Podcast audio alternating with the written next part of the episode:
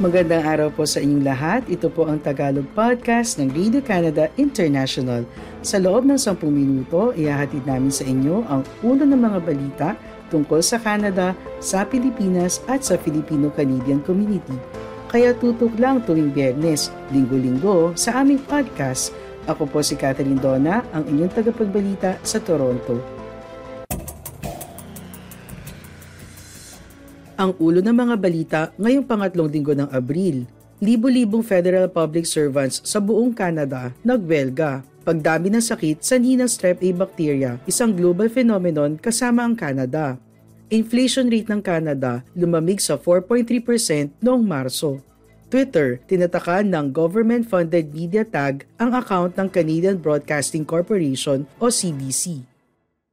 Merkules ang unang araw ng isang national strike para sa mahigit 155,000 na federal public servants sa ilalim ng Public Service Alliance of Canada o PISAC. Nakita noong day 1 ang mga picket line sa buong Canada at ang pagkaantala ng mga serbisyo na karaniwang ginagawa ng mga nagwelga na staff, kasama ang taxes, pasaporte at imigrasyon. Dalawang grupo ng PISAC ang nagwelga ang mas malaking Treasury Board Group na binubuo ng mahigit 120,000 na manggagawa sa ilang departamento at ahensya ng gobyerno at ang mas maliit na tax group na binubuo naman ng mahigit 35,000 na manggagawa ng Canada Revenue Agency.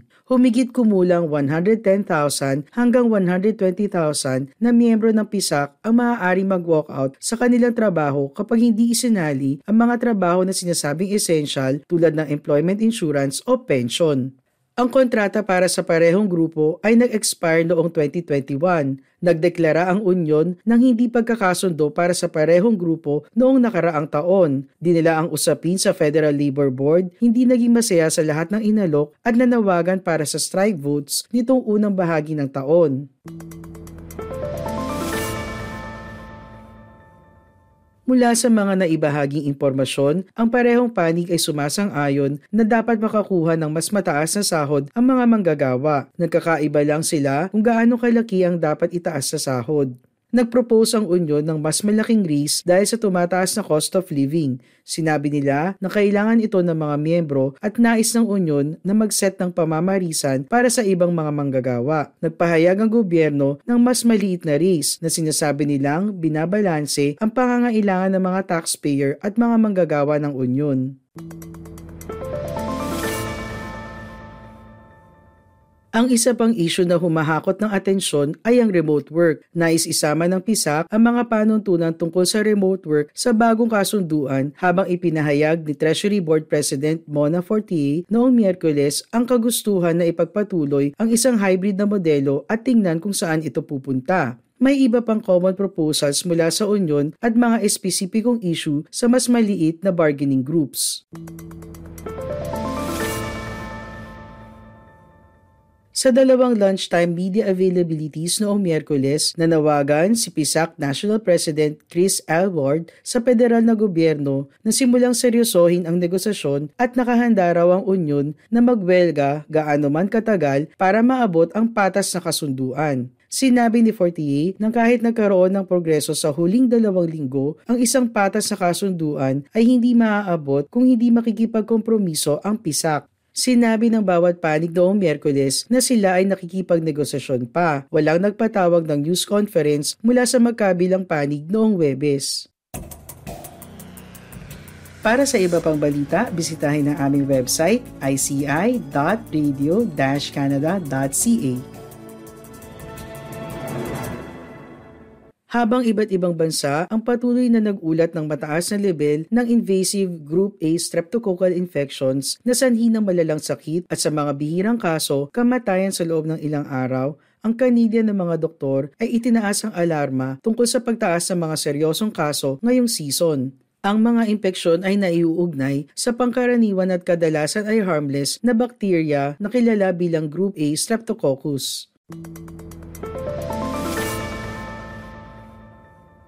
Pero kapag pumasok ang bakterya sa dugo o deep tissue, ang mga tao ay maaari mag-develop ng mas invasive, life-threatening na mga kondisyon tulad ng necrotizing fasciitis o toxic shock syndrome.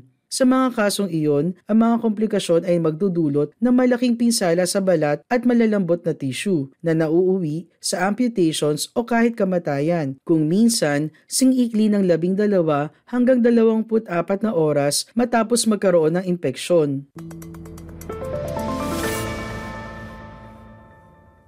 Sa Quebec, ang bilang ng eye gas infections kamakailan ay nag-spike sa 56% kumpara sa pre-pandemic average para sa parehong time period, ayon sa datos na kinolekta ng Ministry of Health and Social Sciences ng probinsya. 327 na mga kaso ang iniulat sa pagitan ng pagtatapos ng Agosto 2022 at Pebrero 11, 2023 kumpara sa average na 223 para sa parehong time period sa pagitan ng 2015 at 2019 bago pinigilan ng malawakang public health measures noong COVID-19 na pandemya ang iba't ibang uri ng impeksyon.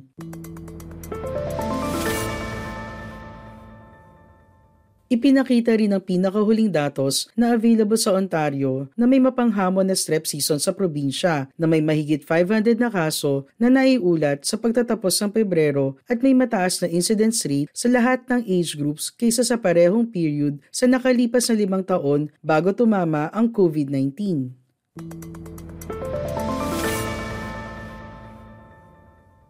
Ang mga naunang findings ng Public Health Agency of Canada ay ipinapahiwatig din na may pagtaas sa eye gas cases sa buong bansa noong huling Nobyembre kasama ang mga bata edad 15 pababa kumpara noong bago magpandemya bagamat ang mga kaso ay nagbalik na daw sa typical na level. Ang Tagalog podcast ng Radio Canada International ay available din sa Spotify, TuneIn, Apple Podcasts, Amazon Music at Google Podcasts. Ang inflation rate ng Canada ay bumaba sa 4.3% noong Marso, bumaba mula sa 5.2% noong Pebrero at naaayon sa inaasahan ng mga ekonomista. Iniulat ng Statistics Canada noong Martes na ang pagtaas ng presyo ng pagkain na lumobo sa pinakamabilis na pace sa loob ng ilang dekada ay nagsimula na ring bumaba. Ang presyo ng pagkain na binibili sa mga tindahan ay tumaas ng 9.7% sa taon hanggang Marso, bumaba mula sa 10.6% pace sa taon hanggang Pebrero. At sinabi ng data agency na ang pag-slowdown ay nagmula sa mas mababang presyo para sa sariwang prutas at mga gulay. Sundan niyo rin kami sa Facebook at Radio Canada International Tagalog. Naglagay ang Twitter ng government-funded media label sa account ng Canadian Broadcasting Corporation o CBC na pinakahuling move ng social media company para tatakan ang mga pampublikong tagapagbalita ng designations. Ang government-funded media ay inilalarawan bilang mga outlet kung saan ang gobyerno ay nagbibigay ng bahagi o buong pondo na may iba't ibang degree ng paglahok ng gobyerno sa editorial content. Kamakailan, nanawagan si conservative leader Pierre Poliev kay Twitter CEO Elon Musk na lagyan ng government-funded label ang mga account na napopromote ng news-related content mula sa CBC. Habang nag-react sa label na lumitaw noong linggo, nag-tweet si Poliev na ang CBC ay officially exposed bilang Trudeau propaganda at hindi balita.